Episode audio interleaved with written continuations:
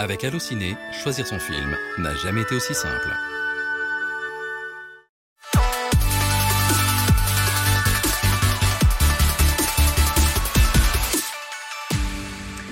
Bonjour, bienvenue dans l'émission Box Office Pro. Nous sommes le 29 juin et aujourd'hui c'est la dernière émission de la saison.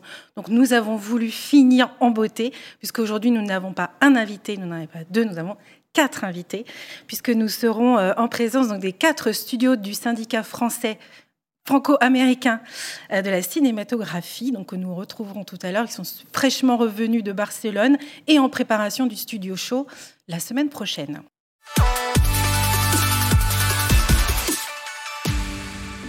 Waouh, d'un seul coup, on est hyper nombreux sur ce Ouais. plateau.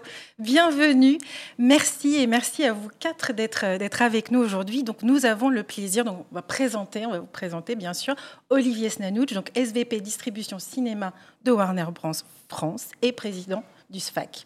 Je dis bonjour. bonjour Xavier Albert, directeur général Universal Picture France. J'essaye de pas euh, Et Italie. de pas bouffer, hein. de pas, de Italie, pas c'est vrai. bafouiller. Mhm. Et Italie, pardon. Euh, Frédéric Moget, directeur général de Paramount Picture France. à peu près ça. Et Alexandre Robin, directeur marketing de Sony Picture France. C'est ça. Tout est bien. Voilà. Merci Parfait. beaucoup. Merci d'être avec nous. De vous avoir tous les quatre aujourd'hui, c'est quand même un, un challenge, hein, je crois. Donc, euh, à la veille, en plus de, de la préparation, euh, de la préparation du studio show. Euh, et puis, donc, l'occasion aussi de faire un petit bilan sur tout ce qui t'est dit à Barcelone, de faire un point hein, sur l'actualité aussi ensemble. Donc, peut-être pour commencer, nous allons présenter le syndicat franco américain de la cinématographie, donc dont vous êtes euh, tous les quatre euh, membres. Est-ce qu'on peut revenir, donc je, m'adresse à Monsieur le Président, est-ce qu'on peut revenir sur euh, l'histoire et faire un point sur le SPAC Oui, alors très rapidement, le SFAC d'abord est un syndicat ancien puisqu'il est né en 1935, euh, avant la plupart des organisations professionnelles qui sont nées au lendemain de la guerre, sauf le syndicat français des théâtres cinématographiques qui a plus de 100 ans. Mais, euh, et donc il regroupe euh, les filiales de studios américains en France. C'est une organisation assez unique euh, dans le monde, puisque dans le reste du monde, généralement, c'est la MPA, la Motion Picture Association, qui représente euh, les studios. Euh, même si nos collègues sont adhérents des, des fédérations locales euh, un peu partout. Euh, donc nous, nous sommes, le syndicat est un des deux syndicats qui composent la Fédération nationale des éditeurs de films.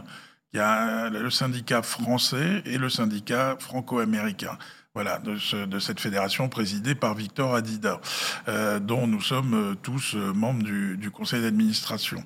Voilà, alors c'est un groupe qui, réfléchit aux questions de la profession, avec certaines limites, puisque nous sommes aussi concurrents, donc il y a des sujets dont, on- ne parle pas, mais il nous reste suffisamment de sujets. Et puis, effectivement, assez rapidement, lorsqu'on a repris le flambeau de ce syndicat, on a décidé de créer euh, un événement euh, pour nos premiers partenaires que sont les exploitants, euh, et c'est le Studio Show. On en parlera dans, dans quelques instants, mais on sait qu'il y a eu des, des illustres euh, personnalités qui sont passées euh, au SFAC, Oui. et une notamment qui est qui Oui, alors évidemment, cette année est un peu particulière parce que euh, c'est il y a eu la disparition de Daniel Goldman il y a, il y a quelques semaines. Euh, Daniel Goldman a, a été pendant près de 40 ans le président emblématique du SFAC. On l'a tous connu d'ailleurs euh, quand on a débuté et qu'on a commencé à, être euh, adhérent euh, au SFAC. Et puis Daniel, ça a été un des plus grands distributeurs français. Ça a été le représentant des studios hollywoodiens en France pendant des décennies, la grande époque du IP que certains ont connu, euh, où il distribue à la fois Universal, Paramount, MGM, United Artists. Ça a été un grand monsieur de, la profession, beaucoup de gens l'ont connu. Et évidemment, on est très triste euh, de, de sa disparition. Euh, c'est lui qui nous a mis le pied à l'étrier au SFAC, qui nous a transmis la flamme. Et euh, évidemment, on veut lui dédier la- cette édition du Studio Show où on lui rendra hommage, naturellement. Et puis aussi par rapport euh, donc au SFAC, qu'est-ce que ça représente aujourd'hui sur euh, au regard de l'ensemble du marché? Sur l'ensemble du marché aujourd'hui, bah, le, le- le SFAC aujourd'hui, on est, euh, on est à peu près, euh, l'année dernière, on a réalisé, je crois, 50 millions d'entrées à peu près. donc on a une part de marché voilà, significative. ce qui est intéressant, surtout si tu fais référence à ce petit livret qu'on avait édité il y a quelques années où on va faire un update, euh, bien sûr, au moment du voilà, mon livre de exactement, euh, ce qu'on a appelé éclairage, euh, éclairage sur la contribution du cinéma américain à l'écosystème français. donc on va faire un petit update pour l'occasion du studio show et on, rappelle quelques quelques faits marquants, quelques données importantes. Ce sont des données à la fois publiques et à la fois qu'on a qu'on a regroupées avec nos, nos sociétés. je pense que ce qui est intéressant, je ne sais pas si c'était ta question suivante, mais sur, sur l'arrêt essai peut-être aussi, euh, parler mhm. de ça. Euh, au-delà des chiffres, alors il y a évidemment les chiffres de la contribution du CSA. Euh, on, on, est à 600 millions d'euros depuis, depuis maintenant une, une, dizaine d'années. sur l'arrêt essai, qui est, on le sait, un segment très important pour le marché français, vu que la moitié des établissements sont, classés à essai.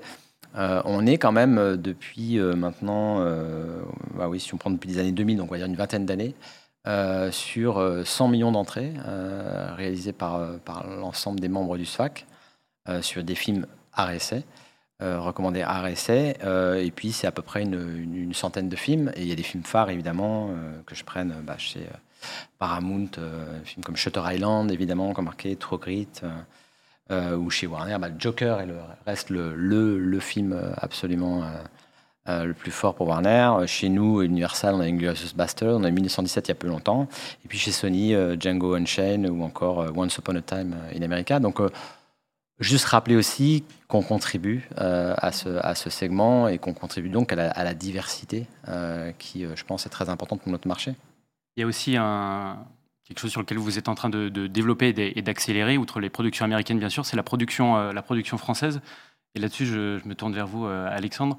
Il y a Sony notamment qui a, lancé euh, récemment un partenariat avec, euh, avec Parasomnia.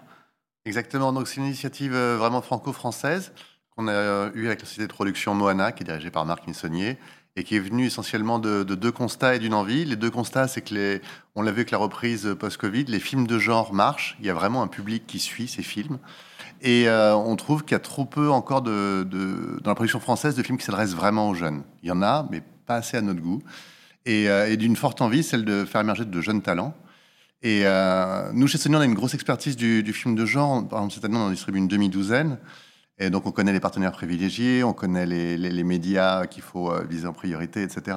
Mais on s'est surtout rendu compte que ce, genre de film marche, non pas grâce à un cast ou à un réalisateur très connu, mais surtout grâce à un pitch très fort. Donc, avec Mona, on a mis en place un appel à projet. Et on pensait recevoir peut-être 100, 200 pitchs. On a reçu plus de 2600. Donc ça a pris un petit peu de temps pour euh, les trier, mais euh, on a reçu ça il y a seulement un an et demi. il y a déjà un film qui été tourné et un autre en tournage actuellement. Pour euh, une livraison sans doute plus une livraison le dernier trimestre de l'année déjà. Et peut-être plus globalement, du coup, quelle est un peu le, la, perspective, la stratégie autour du, de la production française bah, Je pense que quasi l'ensemble des studios, on est assez impliqués dans ce secteur.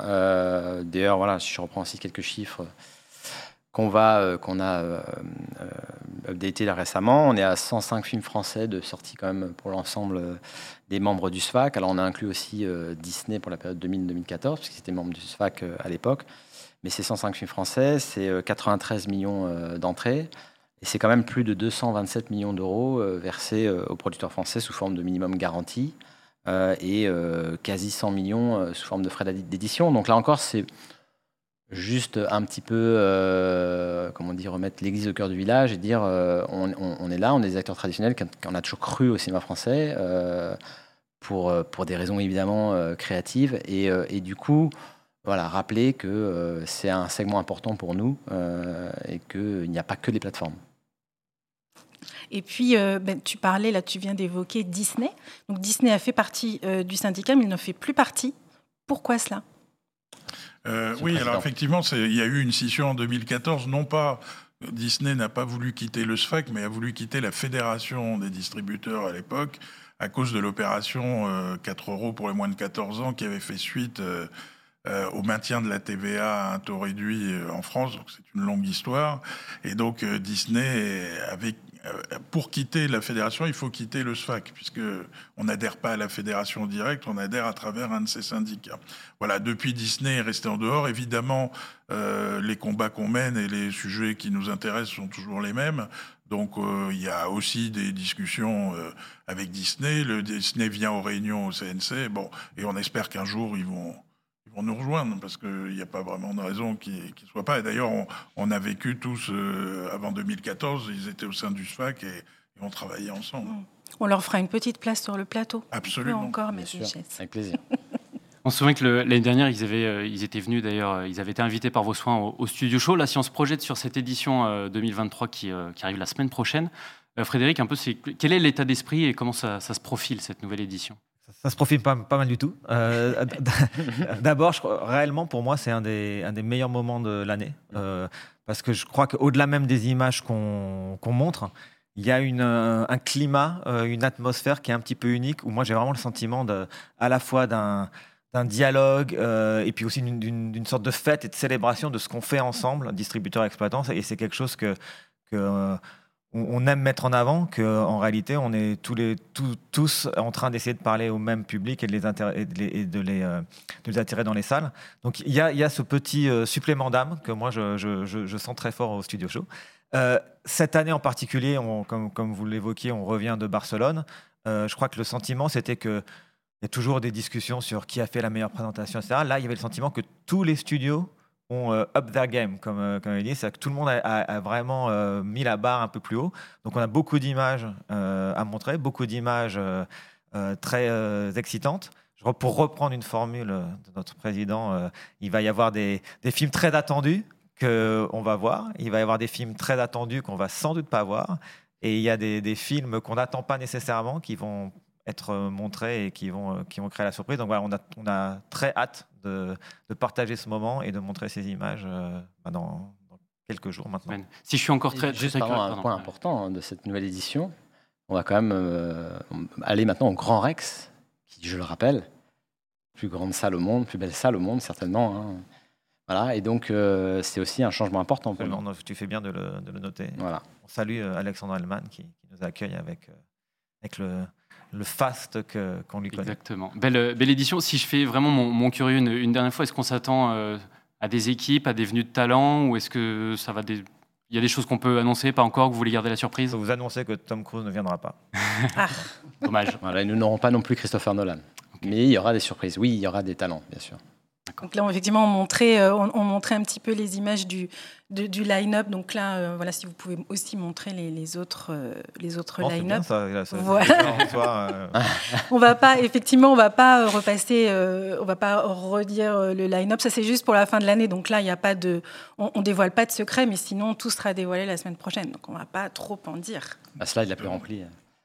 Et ce qui, mais ce qui, en tout cas, ce qui ressort, c'est que voilà, vous, êtes, vous allez être encore bien présent dans, la, dans les salles. Il y, a une, il y, a une, offre qui devrait euh, permettre, euh, on ne va pas se prêter au jeu des, des pronostics forcément, mais euh, de, de, terminer l'année. Bon, je crois que le studio non. show va annoncer un deuxième semestre très fort, hein, comme, comme on le sait, hein, sur, sur, le papier, mais les images qu'on va montrer, qu'on a, donc sont celles qu'on a vues à Barcelone et peut-être d'autres encore entre-temps, qui vont arriver, vont, vont, confirmer que on va avoir un été, une fin d'année devrait remplir les salles. Euh, nous, là, ouais. on va voir aussi que le, si on, il y a quelques images sur 2024 que on est dans une dans, dans un momentum qui est, qui est très positif. Effectivement, ouais. c'est ce qui est ressorti euh, aussi beaucoup des présentations de, de Ciné Europe et des, des, grands patrons de studios. C'était très optimiste. Dire, voilà, ça y est, euh, le public revient, on a plein de films, on a plein de films à venir. Euh, et puis aussi en rassurant sur euh, ben, l'importance de la sortie euh, des films en salle. Est-ce que vous pensez que la partie est gagnée? Oula, c'est la question. ça, la question. Moi, je dirais juste, c'est peut-être une petite pirouette, mais on on pense jamais que la partie est gagnée par, euh, par nature. Parce que euh, si on pense que la partie est gagnée, euh, on, on s'expose à beaucoup de risques. Donc on part toujours du principe, même pour un film donné, moi je pars toujours du principe qu'aucun spectateur n'est garanti et qu'il faut donc aller créer l'envie et que donc la partie n'est jamais, jamais gagnée. Elle n'est jamais perdue non plus. Mais voilà, après, oui, je pense qu'il y, a des signaux. On sent l'influence de Tom Cruise là. Ah, on sent, pourtant, il est là. J'ai passé assez peu de temps avec lui, mais, mais mais après, en tout cas, l'idée que est-ce qu'il y a encore un désir de cinéma? Je pense que ça, on peut se dire oui, le désir de cinéma, il est là parce que dès que l'offre est, est, là, les gens vont dans les salles et on l'a vu avec. Euh, si on prend Super Mario euh, ou si on prend Spider-Man, qui était des, qu'on, peut comparer à des, à, des, à des films précédents, en plus grand nombre encore. Donc, de ce point de vue-là, le cinéma et la partie est gagnée, le cinéma est là. Maintenant, au niveau plus macroéconomique et au niveau de chaque film, la partie, elle est, elle est, elle est jamais gagnée. Et je dirais que le, la barre est de plus en plus haute, donc il faut, se, il faut qu'on se mette au niveau, tous d'ailleurs, hmm. nous, mais aussi tous les partenaires avec qui on travaille euh, pour, pour être à, la hauteur. Ouais, le, niveau d'exigence maintenant est quand même extrêmement élevé. Je pense qu'en plus, il y a la recomposition du paysage audiovisuel qui, qui, est quand même aussi assez compliqué. Hein. On voit bien avec euh, les streamers qui ont atteint leur, leur, courbe de maturité, donc qui sont aujourd'hui euh, qui rentre dans, un, dans, une nouvelle phase. Et, euh, et, ce, qui, ce qui est euh, aussi vraiment compliqué aujourd'hui, c'est qu'on est devenu sur un marché très polarisant. Je ne sais pas si on dit ça, mais en tout cas, voilà, où on disait the winner takes it all, c'est-à-dire que vraiment, quand ça gagne, ça gagne bien, mais quand ça perd, ça perd beaucoup. Et il y a une incertitude aussi, je, trouve. je pense qu'il n'y a pas de discussion sur le désir de cinéma, mais on reste, comme disait Fred, une, industrie de l'offre. Et là-dessus, il y a une incertitude folle parce que euh, on a déjà on n'a plus trop de comparables. Moi, je pense que le souci numéro un qu'on a aujourd'hui, on reste une industrie du comparable parce qu'une industrie euh, voilà, du prototype et, qu'en fait, le recul qu'on a, en réalité, il est à peine d'un an, un an et demi. Euh, si on oublie 2020 et voire même 2021, même mi-2022, on va dire, à peine un an de comparable sur le marché. Et donc, quand on nous demande d'estimer ce qui reste quand même l'ADN de notre métier, voilà, ce que va faire, c'était votre question aussi sur le potentiel des films. Bah, là, là j'avoue que là, en ce moment, c'est un peu parfois la, la roulette russe. Voilà. Donc, euh, On sent que ça repart même à l'échelle, mondiale. Je pense que c'est ce qui est aussi ressorti de CinémaCon, de Ciné Europe, etc. Est-ce qu'il y a quand même des points de vigilance, surtout vous, en tant que représentant français des, des studios américains, avec la situation américaine autour euh, de la grève des scénaristes, par exemple, de certains circuits qui ont l'air d'être dans des états euh, un peu, un peu compliqués Qu'est-ce que, vous pouvez en dire à ce niveau Non, mais je rebondis sur ce que vient de dire Xavier. les studios sont même si on sent cet optimisme, cette volonté de repartir vers une production cinéma plus forte, les studios viennent de subir quand même des, secousses euh, très importantes. Le Covid, comme tout le monde, euh, on rappelle qu'aux États-Unis, il n'y a pas eu un soutien de l'État comme, en France. Euh, et puis, toute la transformation du paysage audiovisuel qui, nécessite énormément d'investissement d'un côté, des revenus qui, évoluent de l'autre. Donc on est encore dans des périodes euh, un peu de, bouleversement et de secousses. On voit hein, euh, des restructurations permanentes euh, des studios. Donc voilà, mais avec cette volonté affichée derrière de repartir de la salle pour valoriser les œuvres, donc qui est évidemment positive, mais qui là aussi demande des investissements importants et effectivement avec des résultats, comme toujours dans notre métier, qui peuvent être aléatoires, mais qui le sont de plus en plus. Donc effectivement, il faut que partout dans le monde, on regagne. Il faut rappeler qu'il y avait des marchés extrêmement importants comme la Chine, euh, qui sont quasiment euh, descendus à zéro, puis qui sont en train de repartir. Il y a le marché russe, qui était un marché important, qui évidemment est devenu très compliqué. Bon, voilà, il y a, encore dans le monde des, des incertitudes. Il y a effectivement la grève euh, qui est aujourd'hui la grève des scénaristes. Est-ce que demain il y aura une grève des acteurs? On ne sait pas. Donc qui peut avoir comme effet de retarder des, sorties de films l'année prochaine? On n'espère pas, mais c'est une éventualité qu'on ne peut pas écarter. Donc voilà, on passe un peu de, de période d'incertitude en période d'incertitude. Et au milieu de ça, mais nous, on essaye de tracer une ligne droite, de continuer évidemment à, à, pousser nos films en salle le mieux possible. Et il n'y a que ça à faire d'ailleurs dans, dans cette situation-là. Et alors là, j'ai envie de faire le pont justement, puisqu'on parlait des plateformes. Effectivement, les partenariats aussi avec les plateformes telles qu'Amazon et Apple apportent peut-être du contenu et du nouveau contenu. C'est ce qui a été euh, souligné aussi à Cine Europe, un peu de, renouveau peut-être. Et à la fois, est-ce que c'est une menace, peut-être particulièrement pour, le, pour la France, au regard de la chronologie des médias? Je crois que ce qu'on a vu, euh, on, est tous les deux concernés par des, films euh, Apple, mmh. où on pouvait légitimement se poser la question, est-ce que Apple allait vouloir attendre 17 mois euh, avant de, mettre le film sur la plateforme. La bonne nouvelle, c'est que euh, dans, le, dans, le, cas de Napoléon et dans le cas de Killers of the Flower Moon, il y a eu la décision d'aller en salle.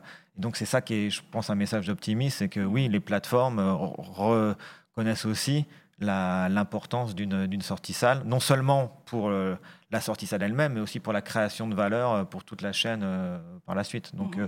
de ce point de vue-là, c'est plutôt une opportunité d'avoir justement des grands réalisateurs, des grands films qui, qui, mmh. sont disponibles pour, pour les salles françaises. Mmh.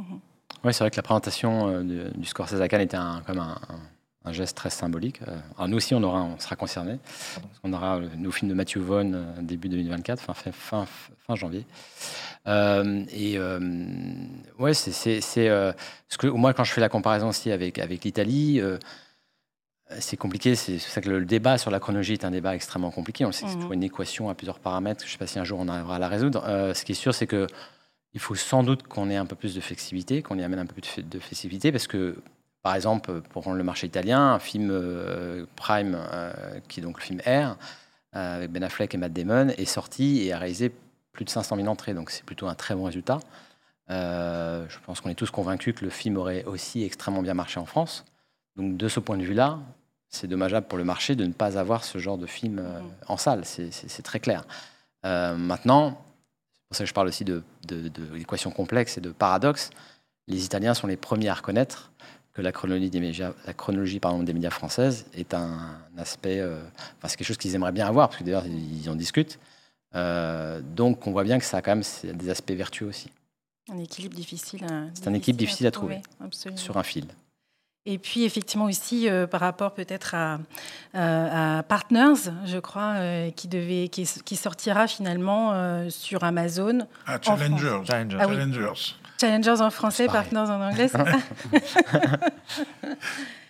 Oui, non, mais euh, Xavier cité R, qui est un film que nous avons distribué, puisque nous supervisons la distribution aux Pays-Bas et en Belgique. Nous avons distribué au Benelux et dans, partout dans le monde, mais pas en France, puisque Amazon a choisi de, effectivement de, de, de sortir ses films sur la plateforme partout dans le monde en même temps, ce qui veut dire qu'ils ne peuvent pas sortir en salle en France.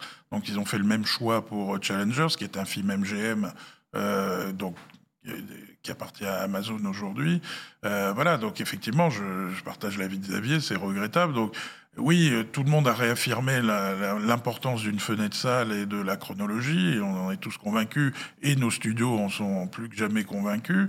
Mais euh, pour autant, euh, euh, il y aurait certainement un bénéfice pour tout le monde à introduire plus de flexibilité sur cette chronologie euh, en France. Aujourd'hui, on sait que c'est complexe, il y a beaucoup d'intervenants et euh, on espère que les discussions vont reprendre bientôt et de manière constructive. Oui, c'est toujours une, un dossier à suivre. C'est ça qui est bien ah la chronologie, ça ne s'arrête jamais. On, jamais. on ne s'ennuie jamais. Juste avant de, passer au rapport, j'avais une question pour, pour Alexandre. On parlait de, des films, des potentiels, etc. Dans ce marché où on a au final un recul un peu que de, un an. D'un point de vue marketing, est-ce qu'il y a vraiment des... Vous sentez qu'il y a des choses nouvelles qui ont été insufflées, ou en tout cas il faut vraiment un virage marketing pour la, promotion, ou au final on peut par contre, sur le volet marketing, rester un peu plus sur des acquis bah, Pour compléter un peu ce que, ce que disait euh, Frédéric, je ne dirais pas qu'il y a eu un virage, mais on ne peut rien lâcher faut vraiment être présent partout où on peut. Et euh, nous, on a une philosophie dans notre studio, je ne sais pas si c'est la même euh, chez la vôtre, mais on ne peut pas toujours être un événement pour tout le monde, mais il faut qu'on trouve un public cible, c'est un terme marketing un peu moche, mais c'est vrai, pour lequel on va vraiment être un événement. Donc ça peut être, euh, par exemple, on voit sur Spider-Verse, qui, qui, marche bien en salle, l'essentiel de nos entrées se fait sur les 15-25 ans. C'est le, public qu'on visait à la base, fan de manga, d'animé, etc. Et pour eux, on a été un vrai événement. Maintenant, euh, les, euh, des cinéphiles plus, plus âgés ou des familles avec des enfants plus jeunes ne sont pas forcément concernés. Mais je dirais que pour nous, par rapport aux plateformes qui sont une grosse concurrence, en tout cas au niveau marketing, euh, notre effort, c'est de évidemment être toujours aux aguets par rapport aux nouveaux médias qu'il faut, qu'il faut adresser le mieux possible, mais de plus, de plus en plus se, se concentrer sur une cible. Je dirais que c'est ça l'évolution de notre côté.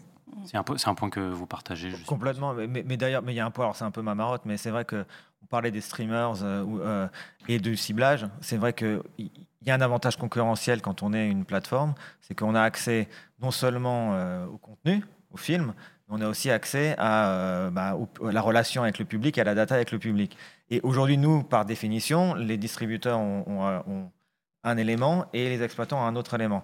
Il y a aussi un historique de, monétisation euh, de la part des, exploitants qui est complètement légitime, mais il faut qu'on trouve un moyen de ne pas avoir ce désavantage concurrentiel pour justement travailler comme on, comme on travaillerait si on avait euh, une vision globale, c'est-à-dire où on travaille non seulement sur la, la possibilité de cibler, la possibilité de recommander, travailler le, ce qui est aussi un, parcours, un, un, terme un peu euh, barbare, mais le parcours spectateur. comment est-ce qu'on fait euh, dans le parcours spectateur sur, dans la salle? Comment est-ce qu'on gère la sortie de salle? Comment est-ce qu'on on, entretient la relation? S'il y avait quelqu'un qui, avait euh, cette, euh, cette, main quelque part sur l'écosystème global, c'est sûr que, l'approche serait plus précise et, moi, c'est vraiment mon, combat, c'est de dire il faut que ce tournant-là, on trouve un moyen de le prendre parce que sinon, on va devenir euh, un petit peu obsolète au niveau marketing. Ça, c'est un sujet euh, qui vous tient effectivement tous à cœur. On en a parlé aussi, Xavier, euh, au Séminéo. Moi, je, je, ne m'exprimerai plus sur ce sujet. J'ai l'impression d'être un disque rayé. J'ai tout donné. je crois que j'ai tout donné, Mais effectivement, c'est un sujet qui tient à cœur sur le, partage de la data et peut-être plus de transparence. Oui, et, aussi sur, complètement le, partage de la data, la transparence, mais aussi. alors, J'hésite à, dire ça, mais ce que je veux dire, c'est que le, la, le danger et la dérive euh, a pu être à un moment donné de se dire le, le rôle de la, de la, salle et le rôle de l'exploitant, c'est de créer une expérience euh, euh, la meilleure possible au moment du film. Et quelque part, le rôle du distributeur, c'est de faire venir les, les, gens en salle. Et je me souviens de discussions où parfois il y a un film qui n'a pas marché. Et en gros, si le film n'a pas marché, c'est que, le distributeur l'a, l'a pas mmh. bien lancé je pense qu'il faut qu'on sorte de, de, de, cette dichotomie en disant que un, film aujourd'hui, euh, on disait la barre est plus haut, on ne peut pas le lancer tout seul. Mm. en tout cas, il y a beaucoup de films qu'on ne peut plus lancer tout seul. Si on n'a pas le relais et si quelque part l'exploitant ne prend pas comme sa mission d'aller chercher ce spectateur avec qui il a un contact ou, ou spectatrice avec qui il a un contact, euh, je pense qu'on le risque d'échec est beaucoup plus fort. Donc, c'est, je pense qu'il y a, un, je comprends très bien comment on est arrivé là, mais je pense qu'il y a un changement de, mm. de, prisme qu'il faut qu'on, fasse collectivement. et ben, on a parlé effectivement à Signaux, je, donc je rejoins, je vais pas recommencer, mais, mais effectivement, euh, c'est euh, d'autant plus que, complètement aligné avec ce que vient de dire Fred, c'est la, la, salle qui incarne finalement pour nous la relation spectateur. On n'a aucune légitimité, moi c'est ce que je dis souvent, enfin en tout cas. Euh, nous Universal, euh, ah, voilà, la marque Universal n'est pas tellement, c'est pas ça qui va faire venir les gens en salle. On a évidemment des marques franchises sur du FAS, sur du Jurassic, sur des grosses franchises, mais, mais c'est la salle qui incarne vraiment ce lien euh, dont parlait Fred. Et, et, du coup, nous, nos investissements euh, digitaux ou médias sociaux, on est là pour accompagner les salles. Pour vraiment, que nous, on, a, on est tout à fait ouvert. C'est ce que on a clairement dit au séminaire Cinéo, ouvert à accompagner les, les salles d'un point de vue investissement pour que, en notre nom, ils communiquent auprès de leurs mhm. spectateurs sur les médias sociaux, donc euh, à faire des campagnes euh, vraiment dédiées. Mhm. Et peut-être parce que là, je lis euh, dans les pensées de certains exploitants qui nous écoutent, c'est-à-dire qu'ils ont effectivement toujours fait un travail de, de, de, lien avec les spectateurs, mais effectivement, le, le côté data et le côté digital fait qu'il y a un lien qui est davantage possible avec vous et qui est peut-être plus difficile quand on est seul sur le terrain ou indépendant. Oui, mais il y a, pardon. Non, mais vas-y. Non, mais je pense que oui, il y, a, et je, reconnais que ce que, je vais dire peut prêter à controverse, mais oui, il y a toujours eu un travail, mais je mm. pense que ce travail, il peut aller plus loin. Et, mm. que ce euh, c'est pas un, bon exemple, mais, quand vous prenez, euh, non, je vais pas prendre cet exemple-là, mais mais mais, mais, en tout cas, ce que je veux dire, c'est que c'est que il y, a beaucoup de bah, d'espace ou, de, de, marge de progression. De marge de progression. Et il y a cette volonté de se dire, c'est un peu le, si je vais prendre l'exemple de McDonald's, voilà, McDonald's, quand ils disent, quand ils, je, je ne me concentre pas sur le, le, le, repas que, que, le, que, que le consommateur achète là, je me concentre sur le prochain, sur comment est-ce que maintenant que j'ai réussi à attirer euh, quelqu'un dans, mon espace, comment je le fais revenir mm. Et, c'est ça que je pense qu'on peut encore plus, plus, plus faire et de se dire, c'est c'est pas juste la responsabilité encore mm. du distributeur de repartir à zéro pour, pour vendre le prochain film. Il y a un vrai travail de, de, fidélisation, de, longue etc. Et, et, comme le disait euh, Xavier, on est, on est, je pense, tous prêts à accompagner euh, au, mm. au, maximum. Mais aujourd'hui, si on, si on dit les choses telles qu'elles sont, il y a une résistance et, mhm. je pense qu'il faut qu'on la, il faut qu'on la dépasse. Il y a aussi des, des, des, éléments techniques qu'il ne faut pas euh, sous-estimer. Mm.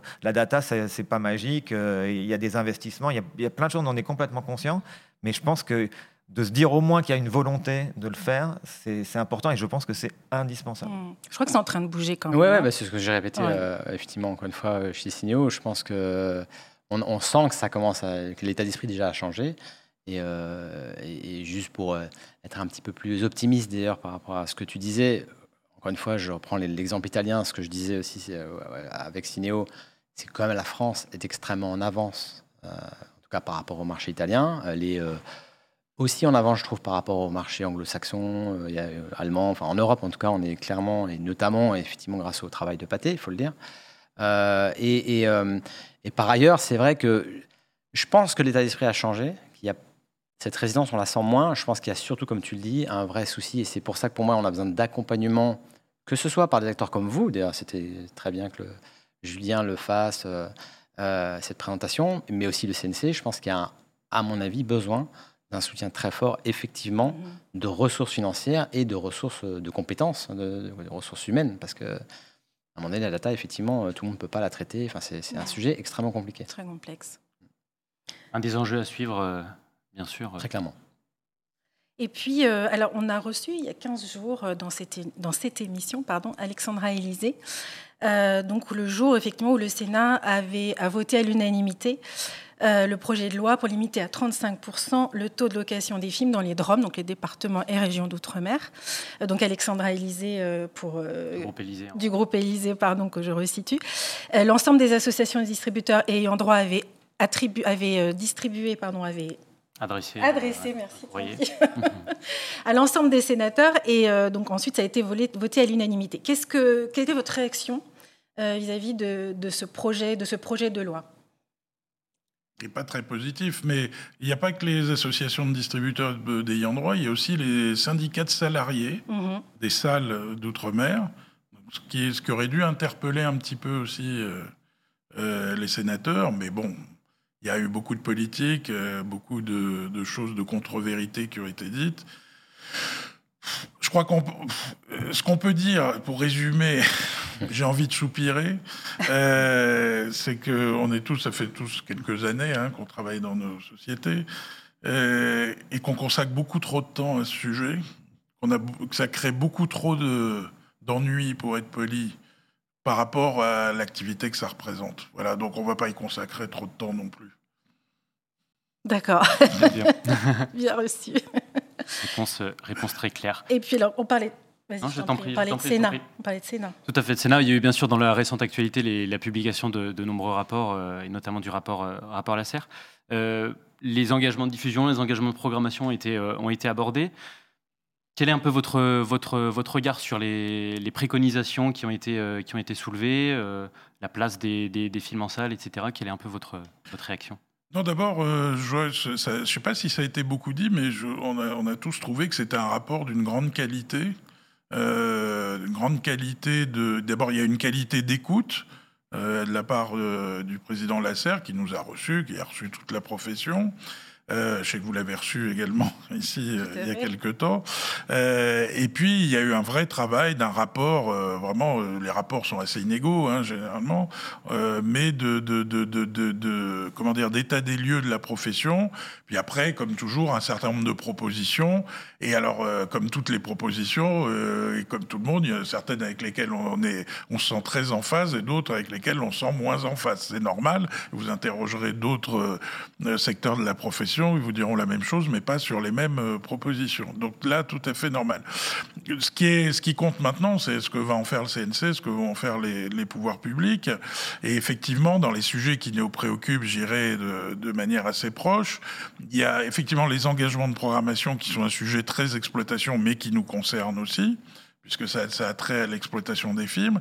Il y a ce sujet des engagements de diffusion qui sont revenus qui avait été discuté au moment des accords de, mai 2016 que nous n'avions pas pu appliquer en raison du droit de la concurrence. Et donc, si j'ai bien compris, il y a éventuellement un projet de faire une loi qui permettrait d'instituer de, des engagements de diffusion. On va voir.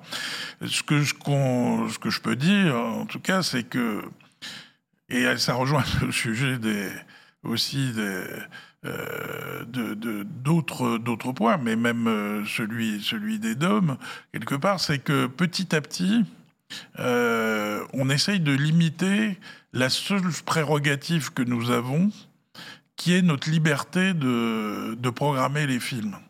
Et, alors, Évidemment, tout ça est encadré, comme toujours en France. Il y a la médiatrice, il y a un certain nombre de règles.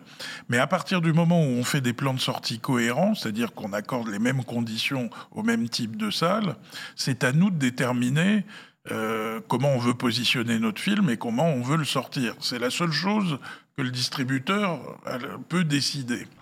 Si petit à petit on nous rogne cette, euh, cette possibilité, euh, en nous disant bah non, mais en fait une partie des copies il faut les donner à telle salle. Une... Bon, euh, comme le disait Xavier, le...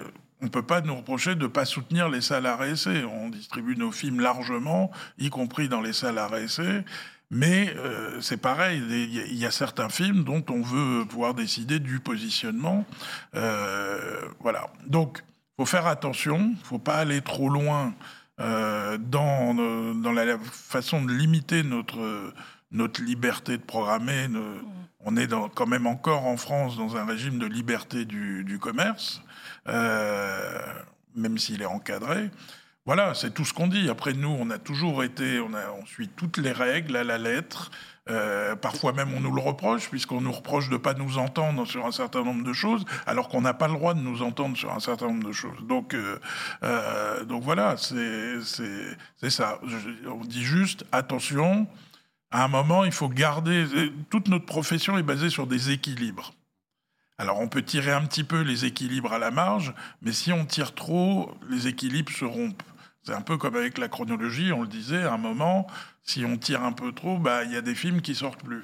c'est dommage pour tout le monde. Mmh. Bah, il faut toujours faire attention à ces équilibres. Je crois que c'est très clair. C'est très clair. Euh, et puis, autre sujet aussi qu'on voulait aborder avec vous, donc il y a été encore beaucoup question, encore une fois, euh, à Barcelone, c'est les, les, formats premium, PLF, comme tu aimes bien que je dise, Tanguy. la PLFisation. Euh, est-ce que donc quel est l'enjeu donc quel, est le constat déjà aujourd'hui sur ben, sur les, les, formats premium, les billets on va dire premium? Quelles sont les, les perspectives? Est-ce que je pose cette question absolument innocemment. Est-ce qu'il y a des problèmes, de, des soucis d'exclusivité de, format pour certains films? Alors là, pas du tout. Je ne vais pas du tout vous parler. Euh, non, hein, enfin, là-dessus, c'est un, sujet de programmation et voilà, ça arrive. En réalité, c'est déjà arrivé et ça arrivera encore. Euh, honnêtement, on préfère dire que les films sont extrêmement complémentaires. Mais pour en revenir plutôt à, la question des formats premium, qui est quand même plus intéressante, euh, parce que là aussi, je pense qu'il faut le prendre comme euh, un aspect très positif et vertueux du marché français, qui est aussi à la pointe grâce à certains circuits. je salue d'ailleurs Jocelyn Bouissy et CGR pour avoir à l'époque lancé le format ICE, on est, un, on est un des pays uniques au monde avec un format premium aussi euh, présent et qui surtout fonctionne extrêmement bien avec un modèle très vertueux euh, de partage de la recette sans royalties et qui manifestement fait venir en tout cas une, certaine population en salle massivement avec des taux d'occupation euh, très élevés. donc ça c'est une chose très positive. Bon, évidemment on est aussi un pays avec des, écrans IMAX, un nombre d'écrans IMAX très important. Euh, évidemment euh, Dolby euh, Cinéma, évidemment la 4DX. La 4DX, c'est aussi un format extrêmement intéressant pour nous d'un point de vue box-office. On parle en entrée, mais la notion de box-office est importante aussi. Et aujourd'hui, voilà, moi j'ai regardé un peu les chiffres récemment, mais sur certains films, je regardais Fast, on est à 20% euh, de part de marché sur les formats premium. Donc c'est quand même euh, des chiffres qui sont devenus extrêmement significatifs. Mmh. Avec un prix moyen euh, supérieur Avec un prix moyen extrêmement élevé, mmh. évidemment. Mmh. Très bien. Pas de pas d'autres choses à rajouter sur les formats premium? Très, très complet et très vrai. Pour terminer, prenons un peu, passons de l'autre côté de la, Méditerranée. On voulait, on voulait évoquer avec vous un, territoire qu'on suit, qu'on suit pas mal à, Box Office Pro, le, Maghreb. Euh, quels sont euh, un peu les, interlocuteurs aujourd'hui avec qui vous travaillez? Comment est-ce que vous percevez ces territoires, ce, marché euh, qui est en, expansion, je pense qu'on peut le dire, et puis un peu vos, perspectives. Oui, c'est un, une région en tout cas extrêmement intéressante à suivre. Il n'y a pas que le Maghreb, il y a aussi l'Afrique subsaharienne, euh, notamment la Côte d'Ivoire où il va y avoir des investissements bientôt. Euh, voilà, il y a eu le Sénégal aussi. c'est une région où il y a extrêmement dynamique, extrêmement, je dirais, excitante parce qu'il y a plein de choses à faire. on sent que les acteurs locaux ont envie, beaucoup d'acteurs à la fois historiques et puis aussi des nouveaux.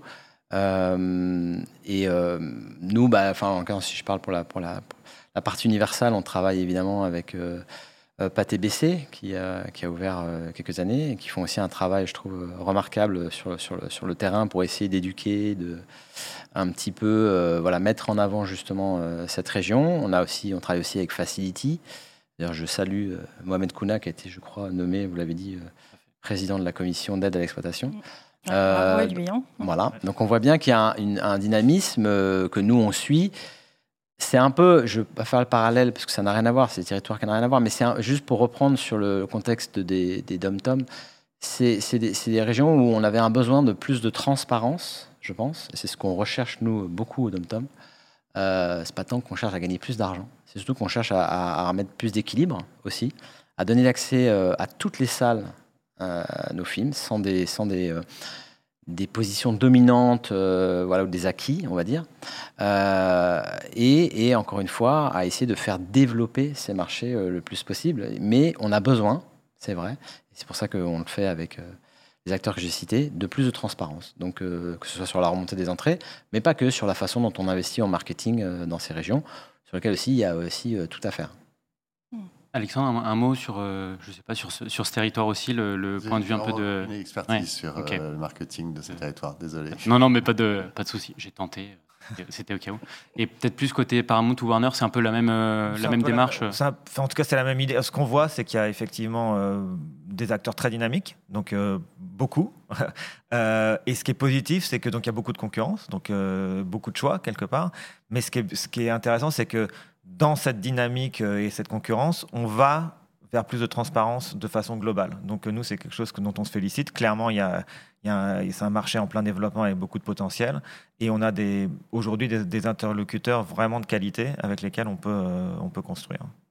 Il y a de, l'expérience. C'est intéressant, parce que je posais la question à Alexandre. C'est intéressant quand on a la, la, capacité justement de, Je pense que c'est très intéressant. Je pense à l'équipe de Stéphane Rétoré de, qui travaille de plus en plus et qui essaye euh, de, travailler de plus en plus justement en collaboration avec PATBC, avec Facility, soit au Maghreb ou, en Afrique subsaharienne, pour justement développer par exemple des activités influence, des événements. Euh, ça donne une synergie extrêmement intéressante.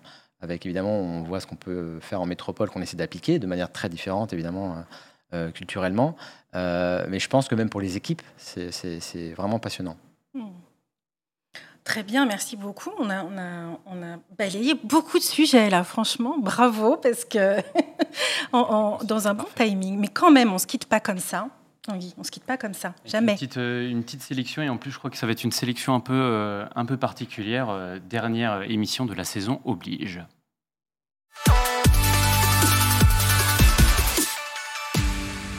Comment ça fonctionne alors ben on, a mis, on vous a mis un petit défi quand même pour la, sélection de l'invité. Donc on vous a demandé à chacun de poser une question à, votre, à un de vos confrères qu'on a tiré au sort, bien sûr. Et je crois qu'il, sans qu'il soit au courant, il me semble. Alors par qui, qui a envie de commencer? Je, vais, bien commencer avec Olivier. Parce qu'Olivier, c'est notre président, donc on va commencer par le président qui veut ouvrir le bal. Euh, non, en plus, je pense qu'on est tous admiratifs de la carrière d'Olivier, euh, vraiment. Et du coup, ma question, c'était à travailler avec tellement, tellement de, justement, de, sur des films différents et tellement de metteurs en scène différents. Quel est le metteur en scène avec lequel tu as, euh, voilà, à la fois créé une relation et que, sur le, qui, qui, qui est dans ton cœur, j'ai envie de te dire? Alors, je ne vais pas parler de Christopher Nolan, euh, qui est, quelqu'un d'extrêmement intéressant à connaître, comme tu peux en faire l'expérience. Non, s'il y en a évidemment euh, qui reste parce que c'est celui avec qui il y a une relation euh, vraiment très particulière, c'est Clint Eastwood, forcément, que j'ai eu la chance de rencontrer grâce à Francis Bosslu, qui avait déjà une relation très forte avec lui. Je crois que le premier film dont j'ai eu à m'occuper, ça a été Grand Torino, euh, quel film. Et d'ailleurs, euh, il y a le Festival de la Boule ce week-end où Kyle Eastwood, le fils de Clint, qui est devenu un grand jazzman, vraiment un très grand musicien, va faire un concert des musiques de films de Clint et où nous allons projeter euh, Grand Torino. Donc euh, voilà, la boucle est bouclée. Et euh, à 93 ans, euh, Clint Eastwood, si les grèves le permettent, s'apprête à tourner son prochain film, dont on est, voilà, on est ravis. Donc c'est vraiment une rencontre humaine, cinématographique euh, incroyable. Je me souviens d'avoir découvert au Studio Show, d'ailleurs, Gran Torino. Hmm. Ah, il n'y avait pas le Studio Show à l'époque, ça devait être une convention. Ah, une convention. Oui, il n'y avait Ah, pas encore le Studio Show il y a alors. 15 ans, mais, mais c'était une convention, oui, c'était c'était souvenir-là. convention Warner. Et bah, Olivier, on vous laisse du coup poser la question. euh, Ah oui, alors moi j'ai une question euh, sans concession pour Frédéric, d'un concurrent, d'un concurrent implacable. C'est euh, comment vous faites pour faire des succès à chacune de vos sorties? Oh, c'est trop gentil. C'est bon, ça. Ah, oui, euh, alors on, on le fait pas à chaque fois, mais on, on est dans, on a, on a une, c'est comme au blackjack, on a des, il y a, il y a- y a- ça, ça marche par série, donc on est sur une assez bonne série, mais euh, il y a- je pense qu'il n'y a pas de, il y a pas de, C'est le Le talent, secret. c'est le talent. non, c'est- le travail, c'est l'optimisme. Je crois. beau- j'ai- Alors j'étais, j'étais quelqu'un d'assez pessimiste et, euh, et je crois, j'ai j'ai découvert les vertus de l'optimisme.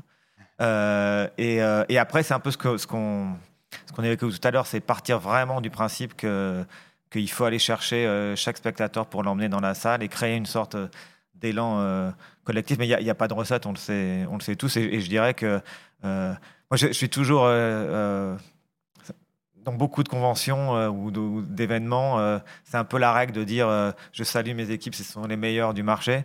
Moi, je crois que les équipes de Paramount, je les salue, elles sont fantastiques, mais je crois qu'on a tous des, des équipes géniales qui font un travail incroyable. Donc, on est tous les, on est tous les meilleurs, en tout cas. Mais- non, mais c'est exactement, je voulais le dire, parce qu'on est là, trop cool, à faire nos intéressants, mais c'est parce qu'on a tous des équipes, Exactement. on a tous des équipes formidables qui font un boulot au quotidien, euh, dans des conditions pas toujours euh, faciles, surtout ces derniers temps. Donc, euh, Absolument. Mais je pense que c'est la, passion, l'énergie, la détermination, et je crois que c'est présent. euh, non seulement au SFAC, mais aussi dans la grande famille des distributeurs. Je crois que c'est voilà. Parfait. Frédéric, à vous de poser Bah la alors, euh, Alexandre, euh, on, on- on parlait tout à l'heure, on, avait la ch- on a la chance euh, de, de distribuer tous les deux euh, des films de grands réalisateurs dans les, dans les semaines qui viennent. Euh, Ridley Scott euh, d'un côté pour, pour Napoléon et euh, Scorsese pour Killers of the Flower Moon. Si tu devais choisir un film de chacun de ces deux réalisateurs qui t'a marqué, euh, Ah, c'est facile. Taxi. Driver et Alien. C'est tout de suite. voilà, Bravo. voilà. Oh. Bravo. On a, on a- on a le droit, de- préparation, on a le alors droit de là- savoir un tout petit peu pourquoi, euh, quels sont les. Non, mais direct, j'ai vu, ouais. j'ai vu les deux dix fois, je pense. J'avais compris la première fois, mais je prenais plaisir à les revoir. quoi. Et euh, non, énorme coup de cœur pour ces deux grands réalisateurs. Je pourrais citer une demi-douzaine d'autres films euh, par eux, mais j'aimerais bien te retourner à la question aussi. C'est une super question. Euh, Bonne question. Bah, ah, ah, non, mais c'est difficile, mais euh, Alien aussi, parce que ça m'a. Je crois que je l'ai vu quand j'avais 9 ou 10 ans et que ça m'a un petit peu euh, traumatisé. Et puis, euh, voilà, on sait qu'il y, a- il y a des scènes cultes dans, dans, dans Alien. Et euh, Scorsese, euh, j'ai beaucoup aimé Les Affranchis. Euh, donc, euh, je dirais Les Affranchis, mais c'est difficile de. de- Mais, mais je, on- on- a le, je peux pas empêcher de dire que Shutter Island reste le, le plus gros succès de Scorsese en France et donc je salue toutes les équipes de Paramount qui étaient là à ce moment-là. Pour, on va essayer de le battre avec Killers of the Flower Moon, mais je sais pas si on y arrivera. Et Alexandre, une question pour Xavier, peut-être Alors, une question pour Xavier. Donc, on est tous des, des grands passionnés de cinéma ici. On, on connaît, on a tous vu les gros films, les gros succès. Mais je voudrais demander à Xavier s'il y a un film coup de cœur qu'il a, qui a été un énorme bide, voire qui n'est même pas sorti en France. Oh là là Là, Ah, ouais. Euh, Un coup de cœur, c'est rare. Enfin, c'est généralement un film qui sort pas en C'est France. pas euh, forcément sur lequel tu es bossé, Ouais. hein, mais. Euh, j'ai bien, j'ai bien compris la question. Euh, Alors moi, je, non, je- alors, il est sorti en France, mais je pense qu'il n'a pas euh, ultra bien marché. Euh, J'aime beaucoup les coming euh, out of age, on dit, c'est ça, hein, le genre, Oui, ce ouais. genre de voilà, hein, de comédie teens. J'ai toujours été fan depuis les, les John Hughes à l'époque, etc. Et il y a un film, je crois que c'était d'ailleurs membre du, de la FNF, euh, Amel. je crois que c'est Eurozoom qui l'avait sorti. Il s'appelle That Spectacular Now. Je- je- ouais. Et c'est un film que je, qui m'avait qui m'avait beaucoup marqué, que j'avais beaucoup aimé. Je crois que ça avait, ils avaient beaucoup fait la promotion du film. Ils avaient essayé de le pousser. Et ça a toujours été difficile, les- d'ailleurs, ce, ce genre de film en France. Euh, voilà, donc c'est un film coup de cœur que je, j'y viens comme ça. J'en aurais peut-être d'autres. Mais alors, qui n'est pas sorti en France, là, alors là, il faudrait que je. Précise. ça. Non, non, mais c'est déjà une euh, bonne pépite, a priori. ok. Vous ne connaissez pas Ouais, je, vous- si vous l'avez pas vu, je vous, je vous invite à le regarder. C'est un très, on joli va- film. maintenant, on va aller voir, absolument. Bravo, vous avez, euh, vous avez relevé le défi avec brio. Bravo. Et ben, je crois que je crois que c'est le, le moment de nous quitter. Merci beaucoup, euh, merci beaucoup à vous quatre d'être venus. C'était vraiment euh, un très beau moment et très agréable à partager. On Donc, vous voit euh, la semaine prochaine sur scène avec vos équipes en plus euh, au Grand Rex. Et pour une belle fête le soir aussi. Belle fête. oui. Excellent. On Je crois qu'on n'a pas parlé de la fête, mais euh, Alors, juste la Ça va être quelque chose cette année, Ce sera Stéphane Huard qui sera de retour de vacances quand même. qu'on salue d'ailleurs. Oui, ouais, euh. Stéphane, On euh, bonnes vacances. Là, il est sur la plage Donc voilà, ou pas, je sais pas, mais Il est bien. il est bien. Voilà, Il est il mieux bien. qu'au bureau. C'est parfait. Mais merci à tous euh, merci aussi pour beaucoup votre, euh, pour votre fidélité euh, tout au long de, de- de cette saison. Merci au chat. Est-ce que vous revenez l'année prochaine? Est-ce qu'on revient l'année prochaine? On va réfléchir. C'est pas, on a envie que, je sais pas. Qu'est-ce que vous en pensez? On a envie d'être euh, Ah, bah oui, je pense qu'il y a- Faux. euh. Vous avez Faux. créé euh. Bah oui. un rendez-vous hein, rendez-vous. qui, est, qui est suivi par tout le monde. Bon, alors, on Plus- reviendra. plus de Allez, on réunions, reviendra. euh, Mais plus de réunions le jeudi à 12h. Euh, voilà. 12h maintenant. Ah, super. On reviendra. Donc, on- c'est pas dans 15 jours, du coup? Non, il y a Peut-être la trêve, la trêve estivale, mais on revient normalement en septembre. En septembre. Voilà. Merci à tous. Merci à la régie, à la rédaction, et puis euh, bonne journée, bonne séance à tous, et à la prochaine.